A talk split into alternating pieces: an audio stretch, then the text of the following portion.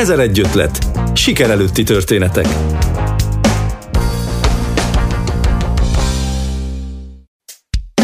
Szeretettel köszöntöm hallgatóinkat, Kristálybea vagyok. Két epizódja jelent meg eddig Szilágyi Szabolcs kollégánk Ungur Despre Ungur című román nyelvű podcastjéből. Az eddigi visszajelzések viszont bíztatóak. Volt olyan, aki további meghívottak a tajányt, de olyan is, aki jelentkezett, szívesen elmeséli történetét, akár románul is. És még ha nekünk furcsán is hangzik, olyan is akadt a visszajelzések írói között, aki azért üdvözölte a kezdeményezést, mert bár romániai, semmit nem tud a magyarokról. A mai ezer egy ötletben eláruljuk, ki lesz a podcast következő meghívottja, de szakmázunk is kicsit. Beszélgetünk médiafogyasztási szokásokról, a sajtó folyamatos megújulásáról, de arról is, hogyan alakul egy olyan színészből lett sajtós karrierje, aki nem is tartja magát klasszikus értelemben vett újságírónak.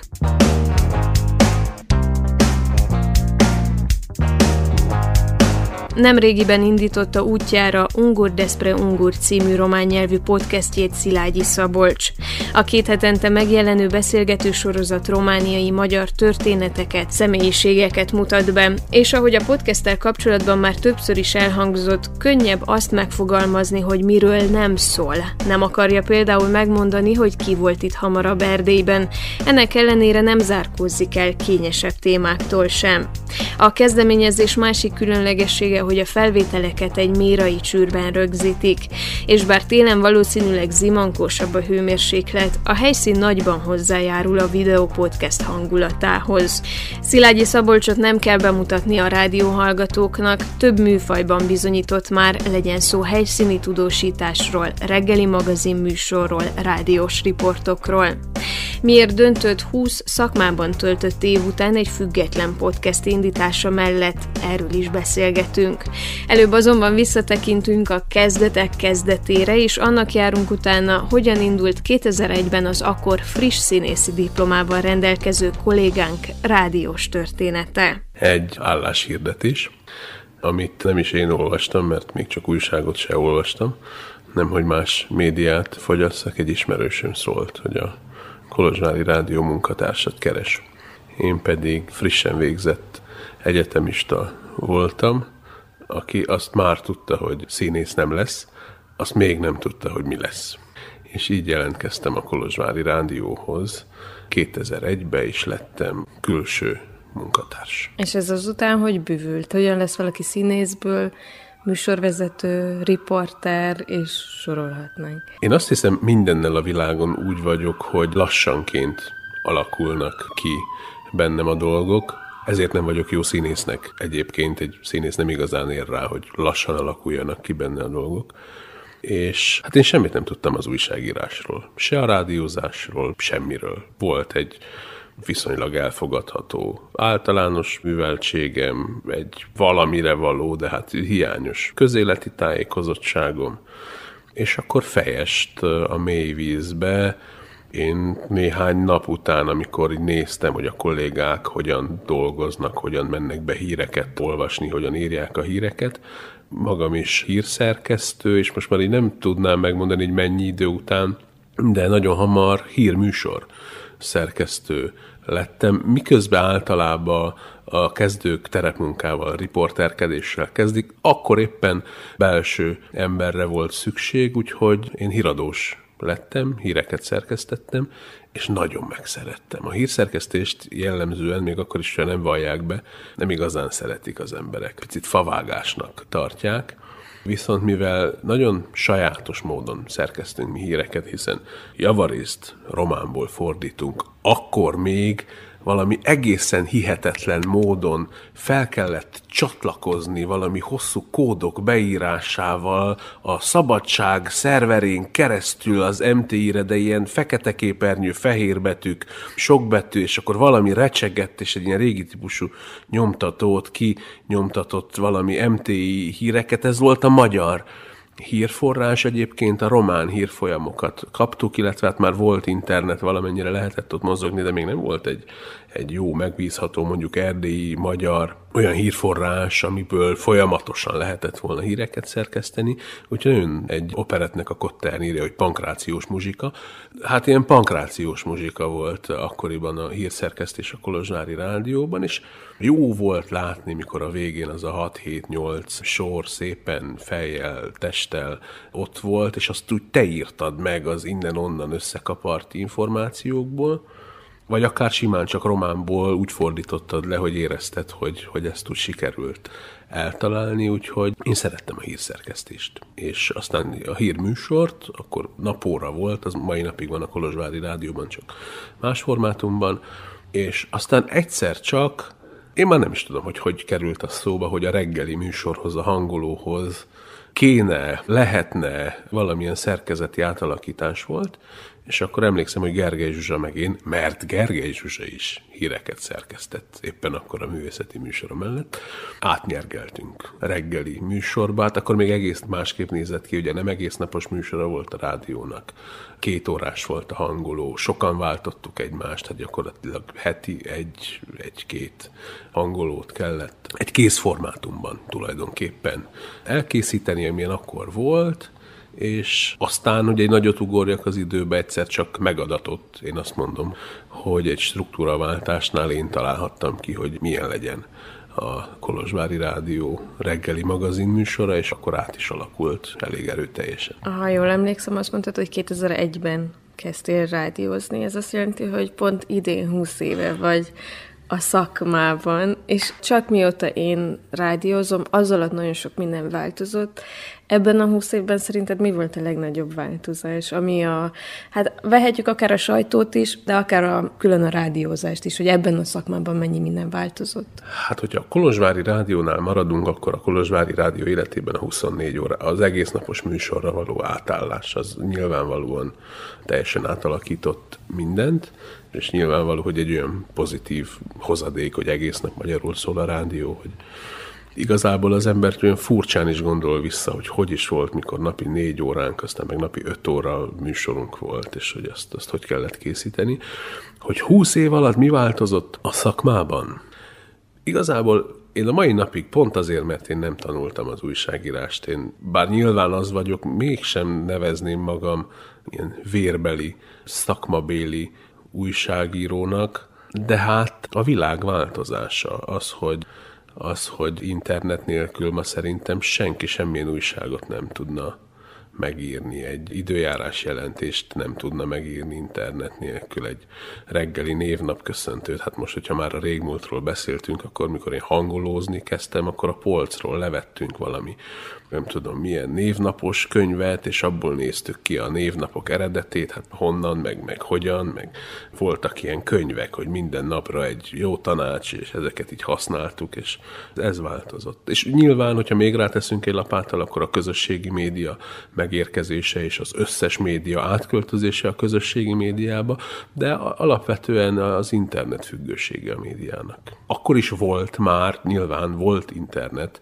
de távolról sem ilyen arányban jelentette az újságírást. Pont a napokban beszéltük a szerkesztőségben azt, hogy milyen mértékben változtatták meg például a blogok, azt, hogy az újságírásról hogyan gondolkodunk, vagy hogyan lett a blog egy teljesen releváns médium, hogyan lettek a podcastek, tulajdonképpen a rádiózásnak egy alternatívája, stb. stb. Hogyan lehet ezekkel a most már én azt mondanám, hogy nagyon gyors változásokkal tartani a lépést. Muszáj, másképp nem működik. Én emlékszem arra, hogy egy ismert erdélyi közéleti szereplő egyszer valamit írt a blogján, és nem tudom, hogy beszéltünk róla telefonon, és kérdeztem, hogy jó, de hát, hogy ezt mi hírértékként mondhatjuk, és mondta, hogy hát nyilván, hát megírta a blogján, és ma már nem kérdés, hogy a híradóban azt halljuk, hogy ez vagy az a politikus a Facebookon, a Twitteren, a bárhol írta, jelentette, és ez a hír, hogy ő oda azt írta. És ez az ő véleménye, ez az ő nyilvánosság elé tárt véleménye, amit nyilvánvaló, hogy a hagyományos sajtó átvesz, megírja az újság, hogy mit írt tegnap a Facebook. De hát így működik.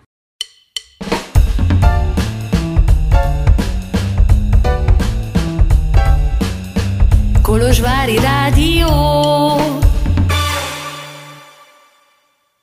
Szilágyi Szabolcs egyik meghatározó húzó embere a Kolozsvári Rádiónak, sajátos helyzetünkből adódóan több műfajban is teljesít. Ha kell reggeli műsort vezet, vagy helyszínről tudósít, és ez korábban sem volt másképp. Hogyan lehet műfajok között lavírozni? Folytatjuk beszélgetésünket. Volt nekem falu műsorom is, de volt népzenei műsorom is, ami egyébként úgy volt felépítve, hogy egy beszélgetés volt valakivel a népzene kapcsán, és közte hallgattunk népzenét, úgyhogy nem feltétlenül idegen tőle, meg nagyon sokszor belefut az ember abba, hogy, hogy annyira jól beszél az alany, hogy én hiába tudom, hogy nekem két perc kell. Már rég tudom, most már, hogy hol van az a két perc, ami nekem jó. Gyakorlatilag, ha tudom, hogy nekem két perc kell, nem kérdezem tovább, még akkor is, ha illetlenség elmondom, hogy ez hírműsor, ez ennyi volt, bár adódna akár még sok kérdés is, meg lehet csinálni egy ilyen anyagot úgy, hogy az ember így egy lövésből egyet kérdez, egy a válasz, jó a válasz, kész az anyag, és nem megy tovább, nem kérdez tovább, nem mélyül el benne. Ugyanakkor ez sokszor, tehát vannak jó beszélgetések. A Kolozsvári Rádióban mindig is voltak különböző műsorokban, különböző emberek által készített olyan műsorok, amik jó beszélgetések, és amire a hallgató is azt mondja, vagy van visszajelzés, hogy ezt jó volt hallgatni. Egyébként a podcast is szerintem ezért alakult ki, hogy az emberek a gyors, gyors sajtót nevezzük így, ami a, a rádióban is. Gyors hírek, közte dzsingelek, közte időjárás jelentés, közte sport, zene, függöny, dzsingel, zene, műsorismertetés, zene, dzsingel, zene pörgő. És nyilván, hogyha az ember mondjuk reggeli műsorról beszél, akkor az is az elvárás, hogy az ébressze fel az embert, de hogy van igény néha hátradőlni. Nagyon sokan hallgatnak autóba, hosszú úton. Akár nem csak könyvet felolvasva egy-egy színész által, hanem beszélgetést is, mert az jó tud lenni.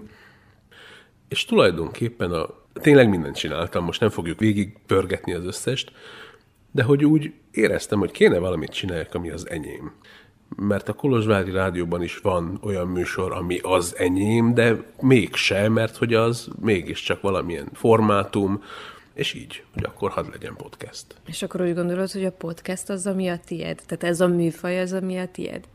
Egyelőre ugye kettő ment adásba, és nagyon különbözik a két beszélgetés egymástól, és én magam élveztem. Nagyon. Már a kettőből tudok nagyon sok mindent lemérni, hogy hol hibáztam, mert bármennyire is mondjuk úgy, hogy a podcast egy bőlére eresztett beszélgetés, mégsem az. Mégiscsak kell ezt kontrollálni, pörgetni, izgalmassá tenni, nem hagyni leülni, és követtem el hibákat. De összességében én kezdem, kezdem élvezni ezt a történetet. Hogyan választott ki a meghívottakat? Tehát, hogy magyar közéleti személyiségeket hívsz meg a műsorba, akikkel beszélgetsz, viszont van egy nagyon érdekes teória, mi nagyon sokat beszélgettünk erről adnak idején az egyetemen, hogy van-e erdélyi magyar bulvár, hogy vannak-e olyan személyiségek a, a mi környezetünkben, akik, akik úgymond sztárosíthatóak, tehát akiket el lehet adni, mint személyiség. És te hogyan választasz valakit, akit egy nagyobb közönségnek, mert hogy a román közönség fele szeretnéd ezeket az embereket bemutatni, hogyan válogatod meg ezeket az embereket, hogy ki az, aki, ez most egy nagyon csúnya dolog, de aki elég érdekes ahhoz, hogy nagyon sok mindenkihez szóljon. Hát beszéljünk egy picit a bulvárról mert szerintem mindig és időről időre minden erdélyi újságnál, szerkesztőségben felmerült, hogy kéne valahogy egy kicsi bulvárt, kéne valahogy, nem tudom, dekoltázsokról, félrelépésekről, gyerekszülésekről és megcsalásokról beszélni, írni, és hogy akkor az milyen vagány lenne, de voltak rá próbálkozások, sosem működött, mert mindig oda lyukadunk ki, hogy mert Erdély kicsi. Egyszerűen túl kicsi az erdély magyar közösség ahhoz, hogy egy olyan sztárt, nem egyet, egyet talán, de hogy egy olyan úgynevezett ilyen sztár réteget tudjon kialakítani, akinek a mindennapjait annyira fel lehetne habosítani, hogy abból egy közönség lapot vegyen, műsort hallgasson, tévét nézzen, és élvezkedjen valakinek az esküvőjében, vagy a hajfestésében, vagy a mit tudom én, friss implantátumaiban, ami a pulvár sajtóban, ugye jobb helyeken lehet ezt csinálni, és meg lehet élni belőle. Na most az én podcastemnek nem is ez a célja, nem is próbálkoztam én, én ezzel, és nem az embereket keresem, talán inkább a történeteket. Ugye most indult nyilván ismerőseim az első meghívottak, és még van egy jó hosszú lista, mind, mind olyan emberek vannak, akiket én többé-kevésbé. 20 év alatt lehetett összeszedni egy nagy ismeretségi kör. Igen, de annak örülök egyébként, hogy alig indult el, és már vannak olyanok, akik ajánlanak valakit, hogy nagyon találnak te podcastethez ismerek valakit, és vannak izgalmas ötletek. Egyébként úgyhogy előbb-utóbb meg fognak jelenni azok a meghívottak, akiket én egyébként nem ismerek személyesen, és ez egy új kihívás lesz, hogy olyan vizekre vezzünk, amikor én se tudom, hogy miről fogunk beszélni, vagy csak nagy vonalakban. Illetve van olyan is, aki jelentkezett, hogy ő szívesen belevágna egy ilyen történetbe. Ugye ez nagyon tág, ez a spektrum, mert ugye azt mondtuk, hogy beszéljünk románul magyarokról. Hát a magyarok annyira általános, hogy ebbe bármi beleférhet, és ez jó is, meg rossz is. A podcasteknek az a jellemzője, hogy egy viszonylag szűk közönségnek egy bizonyos tematika mentén szólnak. Most ez, hogy a magyarok, ez nem egy tematika, persze, de, de túl tág fogalom. Én még nem gondolkodom abban egyébként, hogy leszűkítsem, hogy valamilyen magyarokról beszéljünk. Talán körvonalazódik az, hogy hát olyan erdélyi magyarokról, akik Erdélyben vannak, itt élnek, itt maradtak, vagy, vagy visszajöttek, vagy nem döntöttek. Ha, lehet, hogy picit lejárt lemez ez már, ez az itt elmenés, vagy itt maradás döntése is inkább 15 évvel, vagy 10 évvel ezelőtt volt ez kérdés. Talán már ez egy picit így megnyugodott. De az a korosztály, ami az enyém, és akit nyilván javarészt hívok, azoknál egy adott pillanatban meg kellett szülessen az a döntés, hogy ő neki vág a romániai körülmények között, az erdély magyar viszonyok között itt megélni, boldogulni, valamit csinálni. Én azt érzem, hogy azért nekünk itt közösségileg jó egymásról hallani, mert hogy így azért tudjuk, hogy ki mit csinál, ki mibe fogott bele, ki költözött-e, nem-e, visszajött-e, indított egy új vállalkozást, nem, született két gyereke, hogyan fog azzal működni. Viszont hogyan éred el tulajdonképpen a, a román közösséget, mert hogy te most egy ilyen nagyon jó helyzetben vagy, mert hogy az erdélyi magyarok is meg tudják hallgatni a műsorodat, de hogy akkor az erdélyi és továbbvive bármilyen régióból származó románok is, őket hogyan lehet becsatornázni? Van közösségi média, és el lehet jutni az emberekhez. Egyébként annyira furcsa ez, hogy mindenki mindenkit ismer. Engem is sokan ismernek, sok ismerősöm barátom van, hogy a magyar médiában egyből és jó vízhangja lett a podcastnek, miközben nekem a célom az, hogy ha ez már románul van, akkor román emberekhez kéne eljuttatni. Hál' Istennek az is működik elsősorban közösségi médiában működik ez, és ez azért jó, mert azonnaliak a, a visszacsatolások, ugye a lájkok, a hozzászólások, azok érkeznek, és tényleg nagyon az elején vagyunk, és két felvétel ment le, következik a harmadik, de hogy ez alapján ilyen 99%-os pozitív hozzáállás, és a wow, a jaj, de vagány. Van olyan, aki odaírja, hogy jaj, de jó, mert ő semmit nem tud a magyarokról.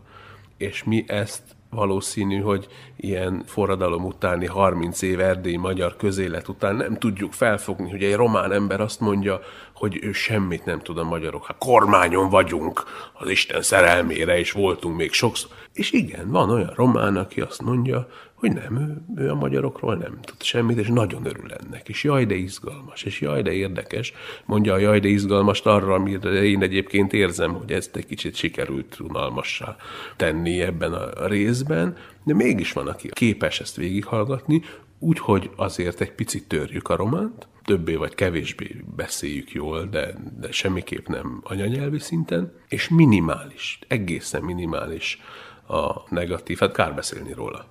Uh-huh. Egyébként furcsa módon ebbe az egészen minimálisban a magyar negatív hozzászólás több, mint a román negatív hozzászólás. Nem lehet, hogy azért, mert hogy egyelőre még nagyobb a magyar közönséged? De, benne van. Benne van. Bár nem ismerőseim szóltak hozzá, negatívan lehet, ők nem mernek. Persze lehet, és valószínű, hogy ha nagyobbra nő, akkor elképzelhető, hogy megjelennek majd a az örökös trollok is egyelőre nincsenek, én ennek nagyon örülök, és, és az lenne a legszebb, ha ez tényleg így meg is maradna egy ilyen trolltalan, pozitív változatban. Említetted, hogy töritek a románt, és én hallgattam ezeket a beszélgetéseket. Számomra teljesen természetesen hangzik az egész, már csak azért is, mert hasonló gondolatmenettel hallgatom. Mennyiben más beszélni egy adott témáról, úgyhogy más a nyelv? Számodra újságíróként? Mennyiben alakítja másként ezt a történetet az, hogy, hogy egy más nyelven próbálod kifejezni magad? Alapvetően én jól beszélek románul. Nem nagyon jól, csak jól. Azért, mert én egy szorvány vidékről származom, én egyszerre tanultam meg a két nyelvet, sőt, családi legendárium szerint az első szavam az román volt, ugyanis lakott egy román néni az udvarunkon, és én azt mondtam, hogy gá-gá. Egy ideig nagyon örültek, hogy a libákat utánzom, de rájöttek, hogy a környezetünkben nincsenek libák, és akkor kiderült, hogy a néninek a fuga, fuga, a hívó szavát próbálom utánozni, úgyhogy én románul szólaltam meg ilyen módon, valamikor két éves koromban, és az megmaradt, bár sokat ugye, ez a eltolódott ez a kettősség, és a magyar nyelv az anyanyelvi szinten maradt a román az olyan, amilyen, de hogy a gondolkodás, én románul kezdek beszélni, akkor én nem fordítok, hanem a gondolatmenet az románul szalad. Néha megbicsaklik, és akkor gyorsan két kerülőt kell tenni, és három szinonimát beiktatni a mondatba, mert nem lelem azt a szót, amit akarok mondani, de hát egyébként nekem nem. A döntés volt nehéz, hogy ez román podcast legyen.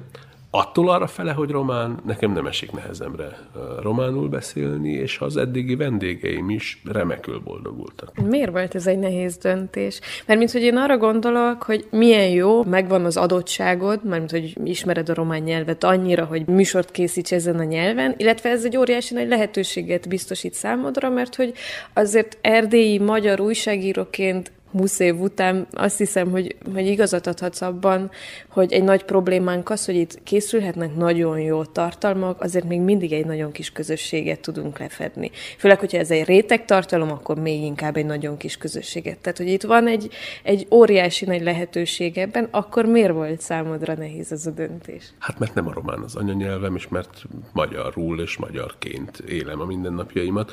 Egyébként ez volt a ráció benne, hogy elgondolkoztunk, barátaim barátaimmal beszélgettünk, sokszor inkább leveleztünk, cseteltünk, mert járvány volt, meg mit tudom én, hogy, hogy a podcast ötlet az úgy megvolt, hogy legyen, jó, oké, legyen beszélgetős, de kinek szóljon, és voltak alternatívák. Volt egy olyan változat, hogy van Erdélyben egy, egy furcsa, ilyen kevéssé ismerjük egymást.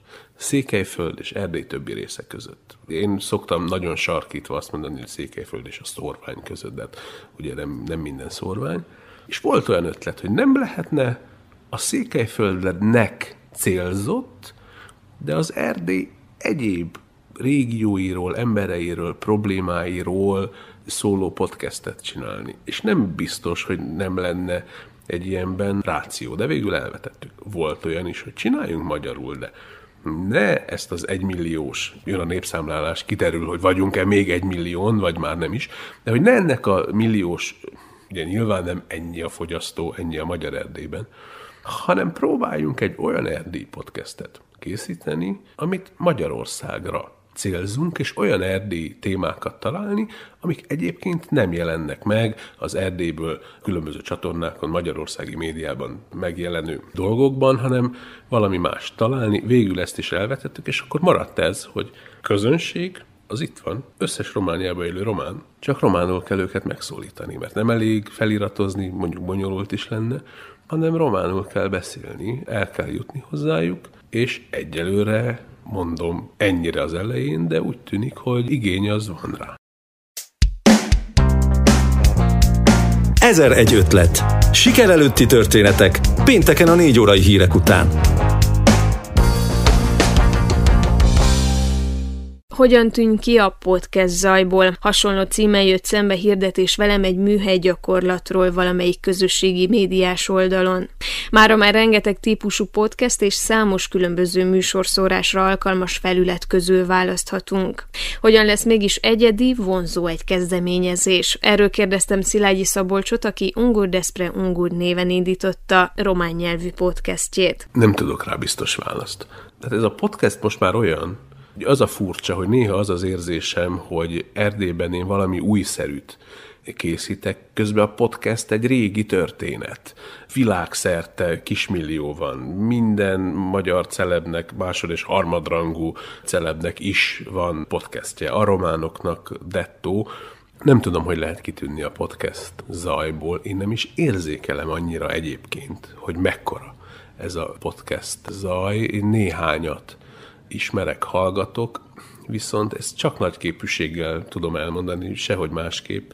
Bármilyen média terméket látok, hallok, olvasok, tudom, hogy mi benne a jó, és tudom, hogy mi benne a rossz. Ránézésre tudom, hogy mit hibáztak el, hogy lehetett volna jobban, miért húzza az időt, miért nem rövidebb, miért hosszabb. Tehát, hogy nem azt jelenti, hogy én jól csinálom, mert tojást tolni nem tudok, de tudom, hogy még büdös, de látom, hogy mi jó és mi nem. És ott van a 20 év tapasztalat. Úgy gondolom, hogy másképp beszélgetek, vezetek egy beszélgetést, mint az, aki indít egy podcastet, mert trendi, és megpróbál 40 percet vagy egy órát beszélgetni valakivel, úgy, hogy egyébként csak magánéletben vagy haverokkal beszélgetett, mert nem ugyanaz, bár nagyon szeretne a podcast annak tűnni, hogy ez egy olyan dolog, hogy két barát, cimbi, haver leül, és akkor lazán, humorosan, frappánsan egy órán keresztül csak úgy,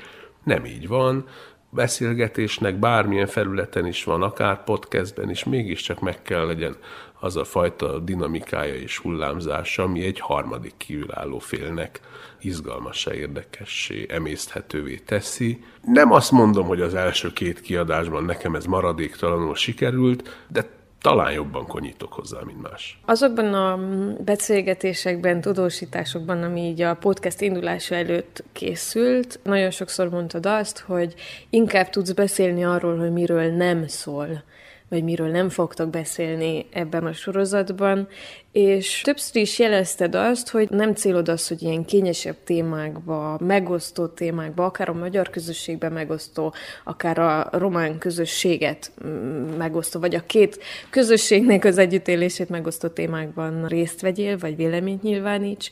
Persze ehhez kell egyfajta ilyen messiás tudat is, de úgy érzem, hogy pont lehetőség lenne, hogy beszélgessünk olyan témákról, amiket mindenki így a saját közösségében elosz, de hogy soha nem alakul ki egy párbeszéd. Azért mondtam mindig így, hogy inkább arról tudok beszélni, hogy mit nem. Ez nagyon nehéz megfogalmazni, mert nem igaz, hogy a podcast elzárkozna bármitől, és biztos, hogy lesz olyan kiadás és olyan vendég, akivel fogunk meredek témákról beszélni, és kell is. Hanem valahogy inkább azt próbáltam volna jelezni, és próbálom mindig elmondani, hogy a román-magyar kommunikációnak itt Erdélyben van néhány, néhány pászmája, ami mentén zajlik. És nem lelem én feltétlenül közöttük az előremutatót, hanem valamiért, vagy ez a transzilvanizmus, amivel próbálják így összekötni, hogy a román, erdélyi függetlenségpártiak és a magyar autonomisták közös pontjait próbálják megtalálni, és ez az, amit én nem akarok. Erre, hogyha valaki ebbe látja lehetőséget, akkor erre megvannak a csatornák, lehet élni vele, lehet ezt művelni, meg persze nyilván ugye van egy kvázi jelmondatunk, hogy mi vagyunk az a podcast, amelyik nem akarja megmondani, hogy ki volt az első Erdélybe, mert ezzel viszont, hogyha elindítanánk egy ilyen román, magyar, nem mondjam, hogy mi méregetős podcastet, akkor az, az halálra lenne ítélve. Mind a két félnek megjelennének a bősz harcosai, és attól arra fele ugyanúgy beszélnénk el egymás mellett, ahogy egyébként ezek a diskurzusok egymás mellett elbeszélnek, és nincsenek közös pontok. És eddig gyakorlatilag mind a két podcast úgy alakult, hogy helyjel közzel turizmusról szól, ha egy szót akarnánk mondani, és ez izgalmas.